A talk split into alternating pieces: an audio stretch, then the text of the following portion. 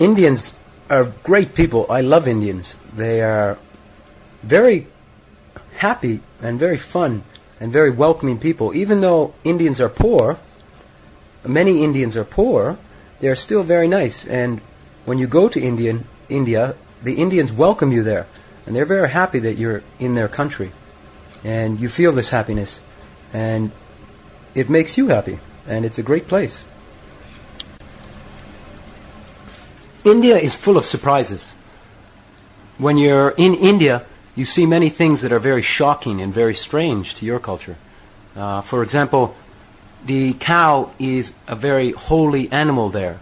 It's um, part of the religion, so you don't eat meat in India, and the cows are allowed to go free and go wherever they want. So maybe when you're driving down the street, there will be a cow standing in the middle of the road, and you have to drive around him.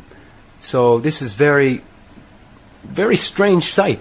You'll never see a cow in New York City, but you will see a cow in the middle of New Delhi City, and it's very surprising at first.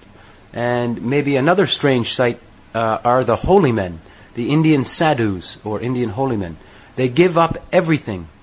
They give up their family, they give up all their belongings, they give up their car, their money, and they just wander around the country from uh, religious site to religious site, and they beg for their food, and they beg for a little bit of money to take the bus, and they all wear orange, uh, orange robes, and many of them have big long beards and long hair, and they're very, very distinctive looking, and they're very wonderful people, very kind and very nice, and they're very um, their inner strength for their religion and for life is very strong.